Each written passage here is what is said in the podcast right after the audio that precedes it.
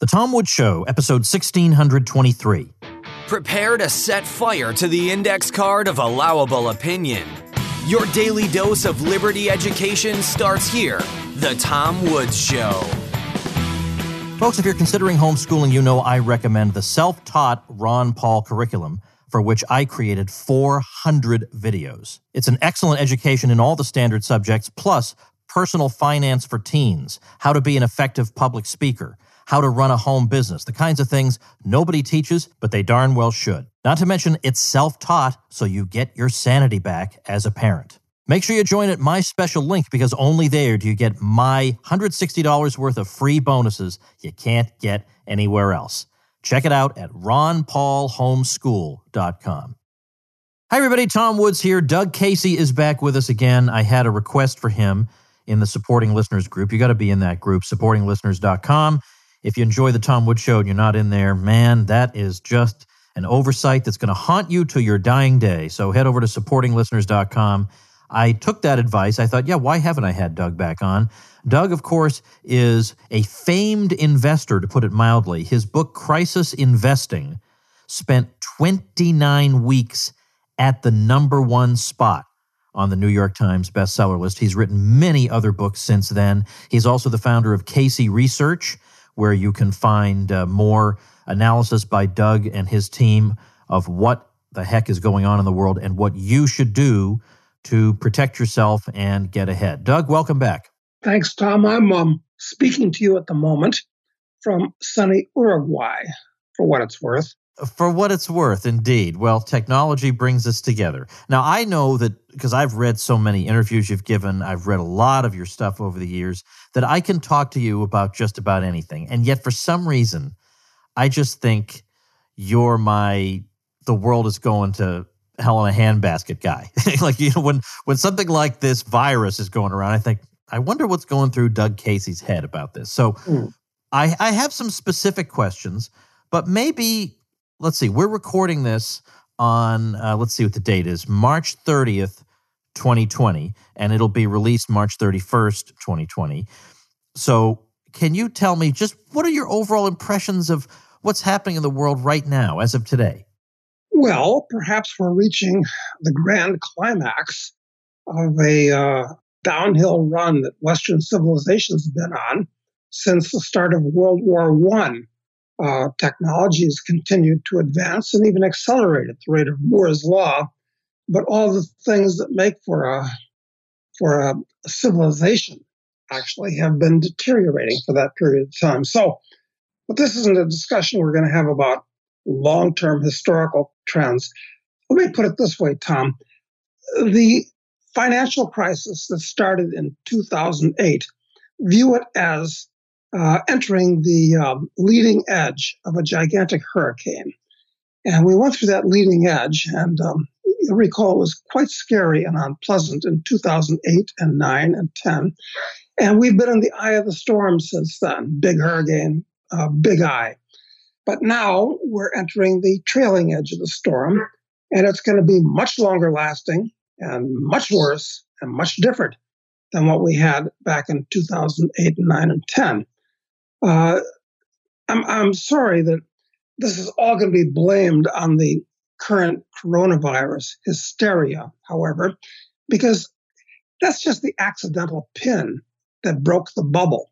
But um, I'm sure that this economic disaster that we're facing, financial disaster, economic disaster, political disaster, that's still on the cards, uh, is going to be blamed on, on this random disease uh, as opposed to the fundamentals, which are really causing it.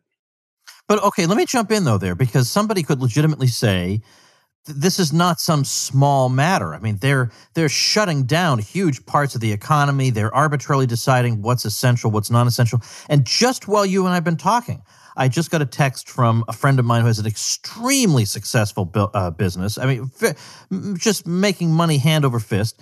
And he says, uh, I had to lay off 27 people last week, gave a 30% pay cut to my remaining staff, more layoffs ahead. It's been painful. He wasn't going to do that if it hadn't been for what's going on. Right. What I'm saying is this that the last, look, over the last generation, we've had lots of, um, of virus scares. We had swine flu, we had bird flu, and there were several others. Okay. So a few hundred or a few thousand people die. Unfortunate, but that's the nature of life on this planet. I, I think it's wiser to go back to um, the last major pandemic, or perhaps the first major pandemic in, in the modern world, which was um, uh, the Spanish flu of 1918 and 1919. Now, adjusted for population, uh, well, about 600,000 Americans died due to that. In today's terms, larger population, it would take about 1.8 million people to die. But still, as much of a disaster as it was, they didn't close down the economy. And there was a, a recession because it was the end of the war. There were all kinds of distortions due to the war that had to be unwound, and life went on. And that's what should happen now because we're not in a, a chaotic post-war war post-war environment now. So this is actually quite insane. This is hysteria that's going on. Uh, my understanding is that the coronavirus, and, and, of course, everybody's got an opinion uh, on, on this based on almost nothing, but even people that are epidemiologists and virologists, people that know about this type of thing, uh, it's hard to get really straight answers. It appears that this virus is only dangerous to direct contact of people that are well over 60 or 70 or 80 and are in bad health anyway. That's who's dying. That's who died. In, that's who's dying in Italy, for instance. It's just old people that are on death's door anyway. So this is a, my view is it's a gigantic hysteria. This is the biggest hysteria, Tom, since the uh, the witch hysteria of the 17th century. Nothing comparable to it. Well, I don't want to make the episode entirely about uh, the the virus itself. I've been talking about that and writing about that, trying to get to the bottom of it. As as you say, it's hard to really figure out what's going on. And then meanwhile, there are so many different examples of places where I mean, look, how do you account for the fact that it's so much deadlier in Italy than it is in Germany? I mean, either the, the Italians and the Germans are, you know, they're, they're different, but they're not that different. And it seems to me either they're recording the deaths differently in terms of what qualifies as a death from the virus. Something is screwy here. I mean, that the, the death rate would be so dramatically different. And then you have cases like Sweden, which, despite overwhelming international pressure to shut down and do this and that, lock the country down like they've done in, Nen- in Denmark and Norway, they refuse to do it. They've taken some precautions, but they refuse to do it. They're having what seem to be comparable results. It's way too early to say, but they haven't done these things. And I personally think that the reason there's so much pressure being placed on them is that the the the so-called public health people locking all these countries down, they don't want there to be a control group that we can compare. They want it just to be we shut everything down and that's what saved you, stupid rubes. That's my that's my view of it. A, a very reasonable possibility uh, because it's all over the um, it's all over the landscape uh, as far as what these stupid governments are doing. Uh, like in Nicaragua, uh, a backward third world country, they're purposefully not doing anything at all but there's no huge outbreak. Japan, Korea, China itself, we don't really know. All we really know is what we hear in the news. And of course, I don't believe anything that I hear on the news. So I'll go back to what I said. This is the virus itself, serious, not very, or, or not serious. Uh, that's not important. These things come and go. What's important are the second and third generation effects from it uh, the knock on effects. People closing down their businesses, that's bad enough and kind of stupid, I think. Uh, that we should react the way uh, we did during the Spanish flu thing 100 years ago. But much more important is what these governments are doing. They're passing new laws and new regulations, and, and they're going to put in new agencies, God knows what, that'll cause permanent distortions in the economy, and they won't go away after the virus goes away. And it will go away. That's the nature of these things. I want to talk about money and investing, though, with you, because I want to know at a time like this, I want to know how Doug Casey thinks differently from other people. Like, what, what are you looking at? What kinds of questions are you asking? What are you curious about? What do you want to pursue?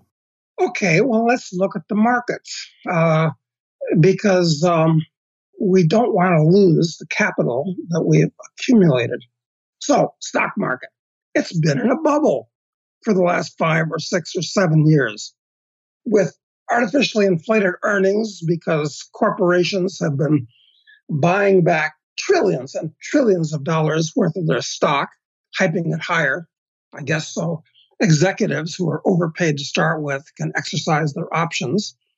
Uh, I wouldn't buy the stock market. Not to say that it won't have a really good dead cat bounce with the with, with this new wave of trillions of dollars that um, all these governments, including the Trumpites, are printing up. A lot of that's going to go right into the financial market. So I think the stock market likely has a long way to fall in real terms, but it, will probably have a good bounce in here. The bond market is the real problem. I wouldn't touch a bond with a 10 foot pole, certainly not a government bond. It, it, it's, it's actually insane that people are buying negative interest rate bonds in Europe because bonds are a triple threat to your capital today. They're a fantastic short sale if, if you're daring enough to do that. Why? Uh, why are they a triple threat? Because, first of all, there's the interest rate risk. Interest rates can only go up here for lots of reasons. Uh, second, there's the currency risk. With these governments creating trillions and trillions of new currency units, the dollar is really going to lose value catastrophically. And the last is the default risk. Uh, all these governments are bankrupt, the banks are bankrupt. Uh, so, yeah, these bonds could all be defaulted on even before the they're inflated out of existence. So the only cheap place to be to answer your question is the only thing cheap in the world today are commodities, which are another risk set. But basically, I've been buying gold for many years. I've been buying it every month. Gold is where you should be. And if you want to speculate, I think a fantastically good speculation now, cyclically, are gold stocks. Crappy industry, horrible, horrible business. But uh, now these companies are coining money and fund managers are going to pile into them. So I think we're looking we're looking at a gold bull market while the rest of this is what happened during the 1930s, which was deflationary. Anyway, I'm sorry to wrap on like this, Tom. But, well, I guess what I want to know is uh, how you'd answer people who say, I've been down this gold is going to do great road before. I've heard this many times before. Then I buy gold and nothing happens. Yeah, well, that's great. Look, I've been buying gold since, well, actually, since 1971. So uh, the fact that it was $35 then and like 1650 or 1600, whatever it is this morning, it's been okay. Uh, sometimes it's a great speculative vehicle, but it's for savings, it's for prudence, it's for insurance. It's because it's the only financial asset that's not simultaneously somebody else's liability. That's why you should buy gold. And, and the person that said that to you is probably the same kind of person that always buys stuff at the top because they hear it in the news.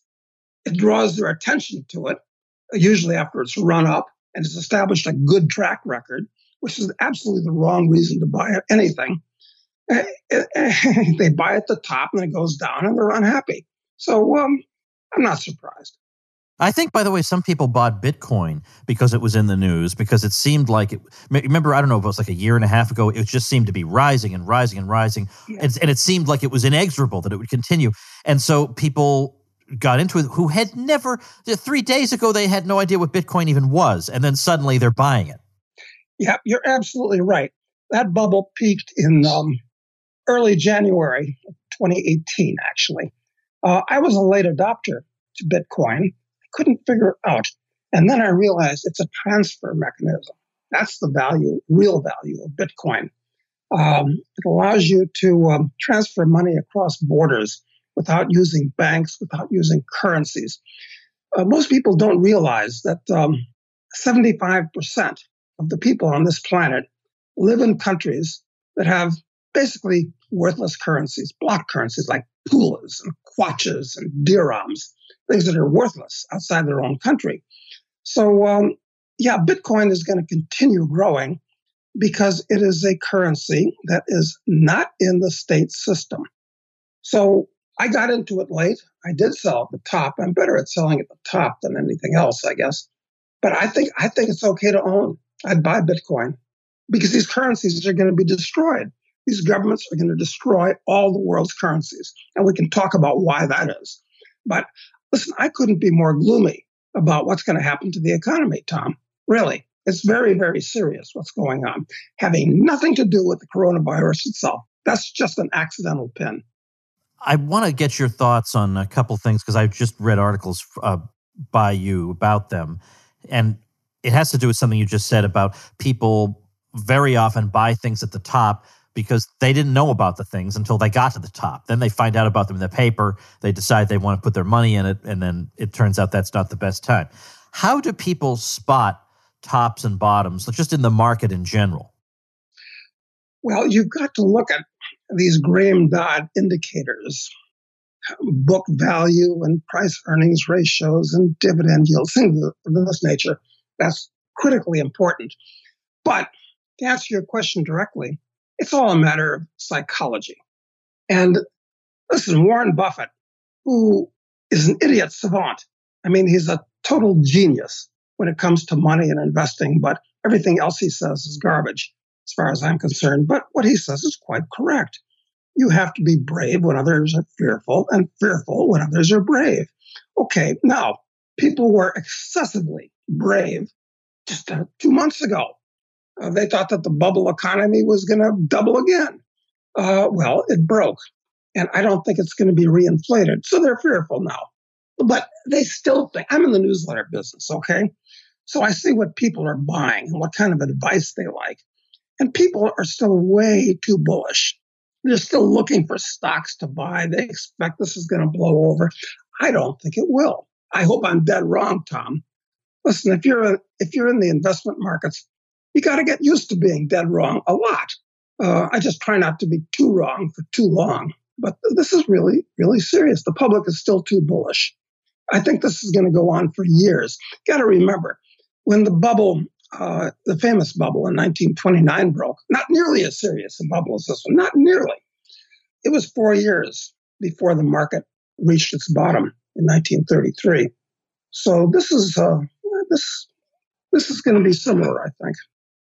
A lot of times when I talk to you, the subject turns to parts of the world where there are opportunities, and you have been sometimes recommending parts of the world that are, shall we say, rather out of the way, uh, that, that would not be people's first choice to, to live in. And I wonder, since we've spoken last, the extent to which that's changed, or are there parts of the world that you're still relatively bullish on compared to other parts? Yeah. Well, listen, for years, I've been suggesting to people that if they're young, they should go to Africa. If I was 30 and wanted to make some money, uh, I would definitely go to Africa, even today. And people say, that is insane. So, yeah, you're right.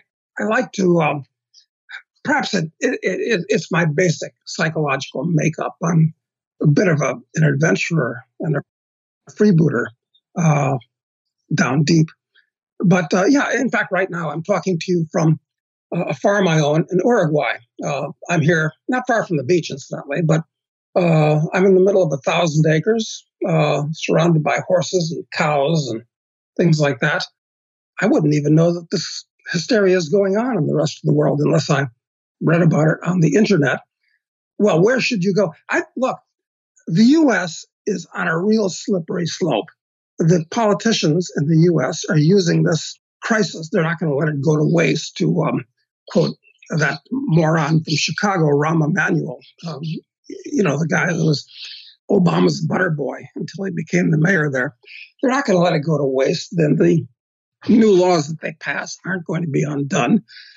So I think um, I feel pretty good right now about being in a quiet, backward, peaceful little country in the middle of nowhere, as opposed to in the U.S., where I might be perceived as being an enemy of the state.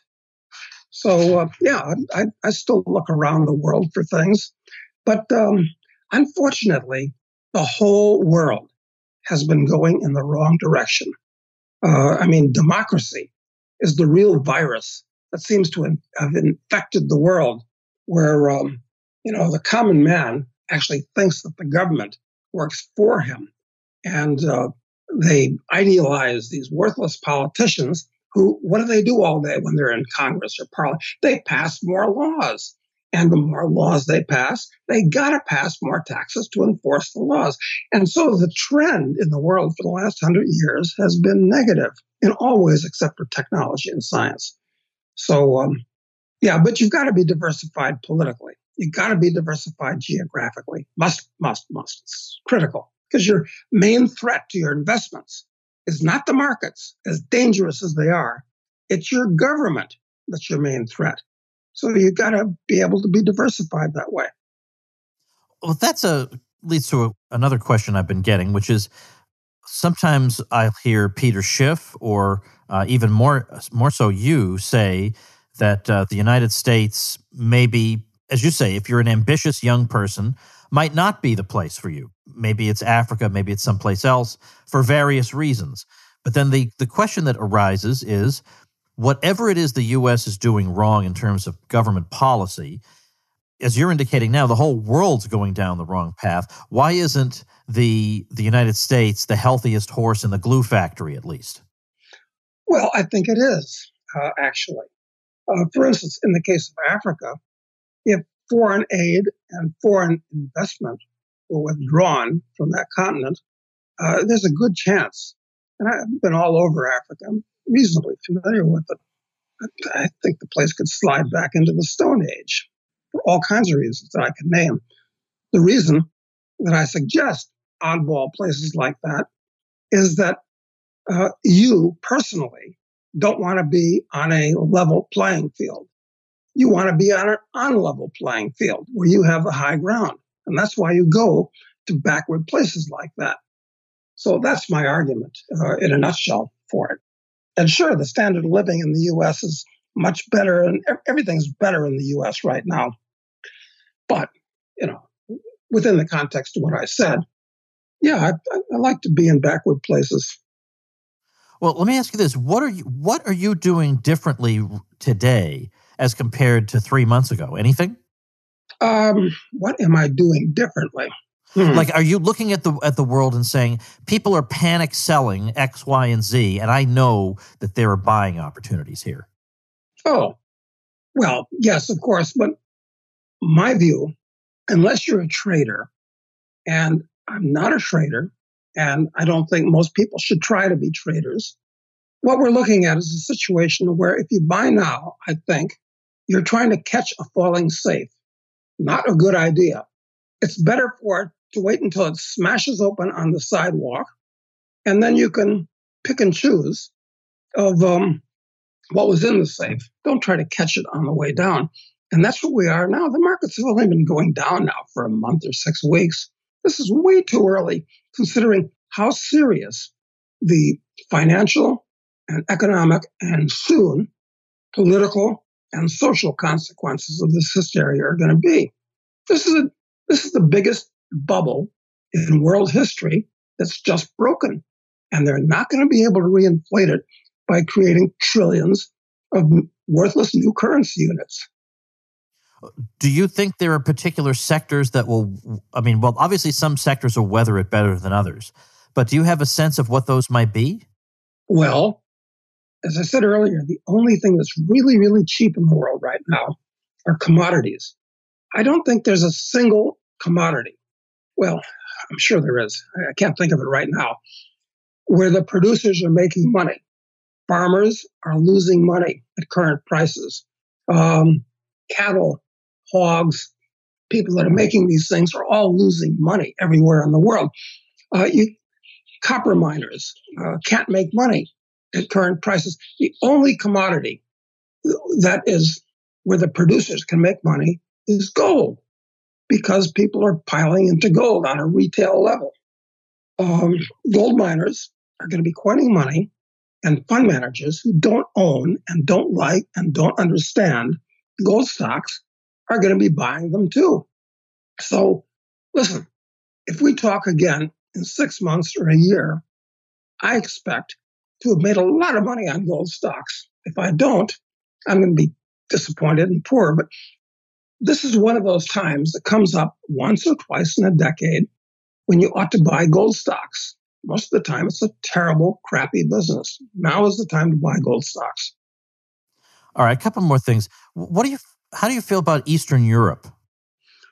Uh, I like Eastern Europe actually, certainly as an alternative to Western Europe. Eastern Europe is not burdened by the kind of debt the West is. It's not burdened by the kind of welfare systems uh, the West is. It has much lower costs. Uh, the bad habits of the Soviet era uh, have been largely washed away.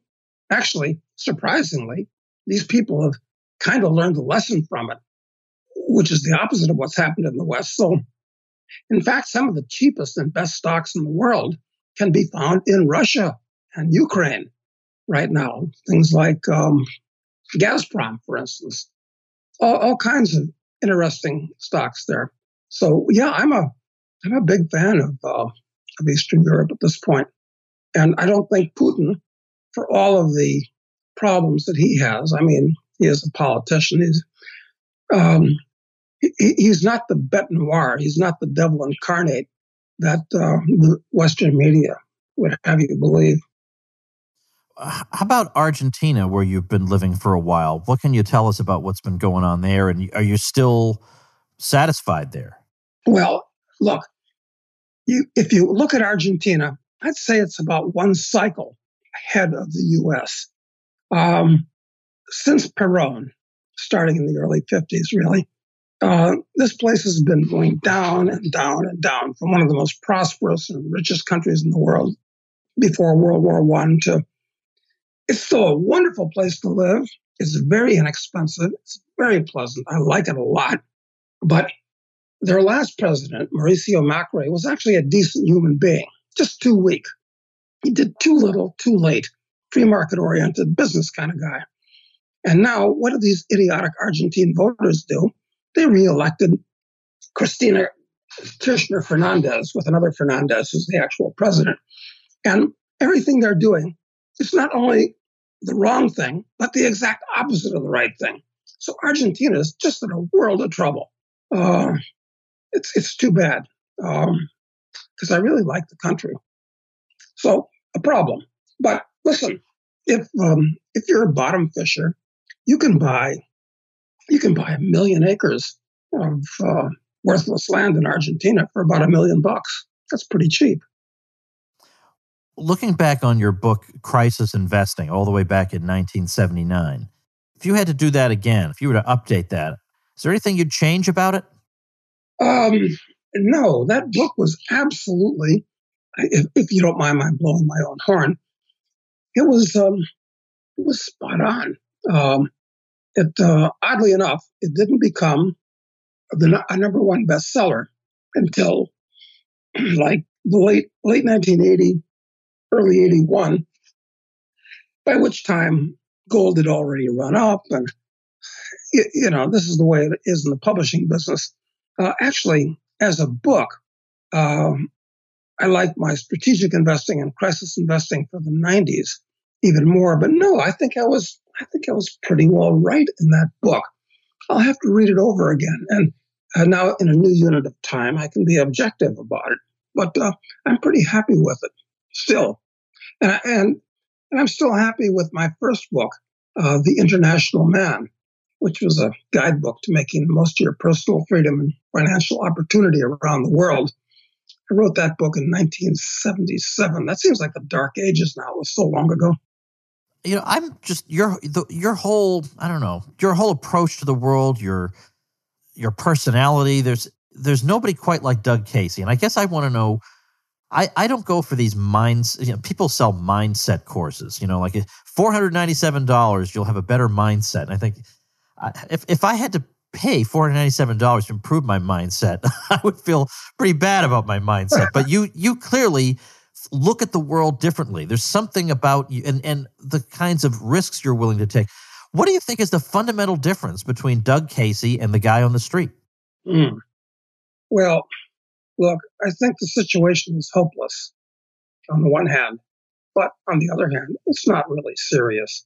Uh, most of the time, uh, that I, I mean, I read the paper and this type of thing. I have to in the financial business. But most of my time, I listen to uh, lectures and I take courses on science. I just finished one on astrophysics, for instance. Um, and, and, I'm doing one now on organic chemistry. And this is the kind of stuff that's important and really interests me. Uh, I'm trying to put things in cosmic perspective. Uh, the fact that, do you know that science, and of course, for all I know, for all anybody knows, since I'm a solipsist, Tom, I think that um, most of reality, for all I know, for all any of us know, could be a we could be living in the matrix. It could be a creation of our own minds. So the universe is supposed to be about 13.5 billion years old. Okay, seems pretty old. But uh, in another 2 billion years, the Earth is going to have been subsumed by the sun, and it's all over uh, in this solar system.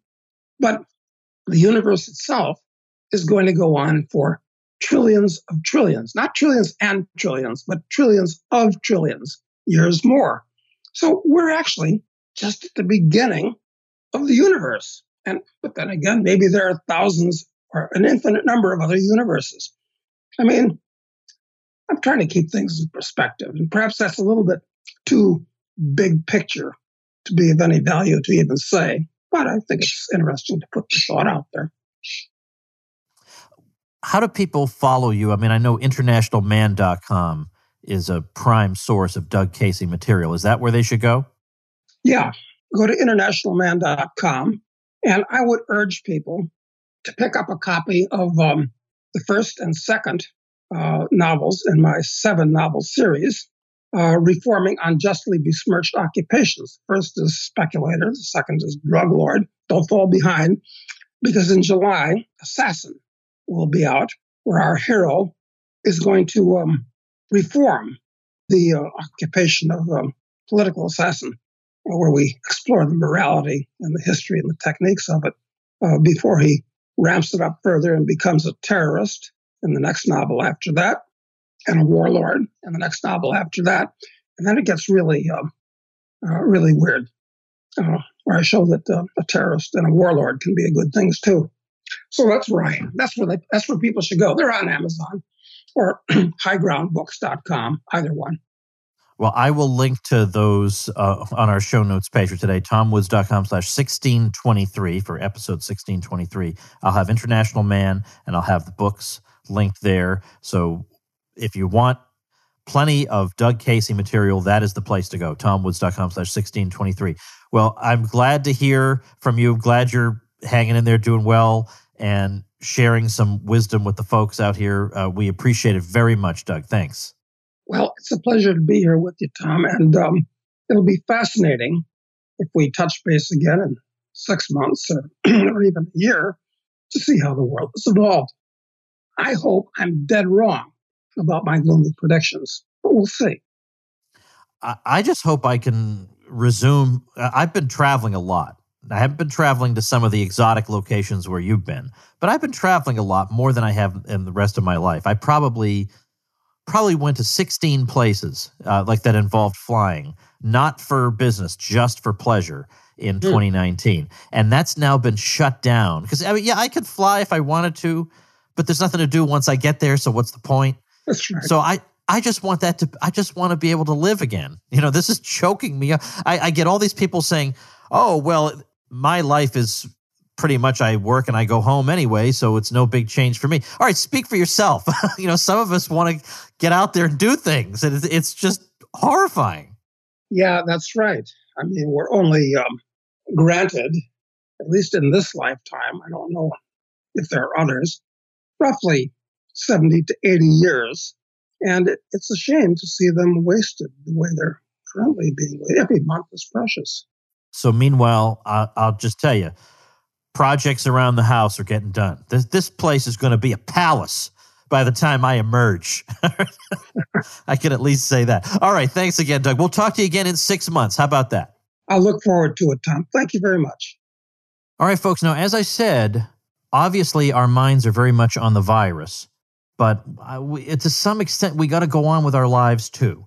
So I'm trying to balance that out in how I'm continuing to do the Tom Woods show at a time like this, particularly because I don't know, in the future when people go back and listen to these episodes, they're not all they're not going to want 100 episodes on the virus. So I do want to have an eye to the future as well. So tomorrow we're going to take a break from this kind of coverage and talk about the uh, topic of Latin American history. Because as I've said, try reading Latin American history or taking a course in Latin American history and keeping your sanity. It's all Marxists teaching it. It's unbelievable, this field. So I've got a great way to get around that, and that is our secret weapon, Deidre Berzer, who created a course for me on that subject over at libertyclassroom.com. And we're going to be talking about that topic tomorrow. So make sure you subscribe, tomwoods.com slash Apple, so you get all the Tom Woods Show episodes. And uh, what's my last uh, bit of advice for you? I'm telling you, given the response to this virus, where suddenly everybody is willing to more or less go along with a good chunk of the Bernie Sanders AOC sort of platform, now's a good time to refresh yourself on all the smash them to smithereens arguments against these kinds of things. So go pick up my free ebook, AOC is Wrong, over at AOCiswrong.com, and I'll see you tomorrow. Become a smarter libertarian in just 30 minutes a day. Visit tomwoods.com to subscribe to the show for free, and we'll see you next time. Like the sound of The Tom Woods Show? My audio production is provided by Podsworth Media. Check them out at podsworth.com.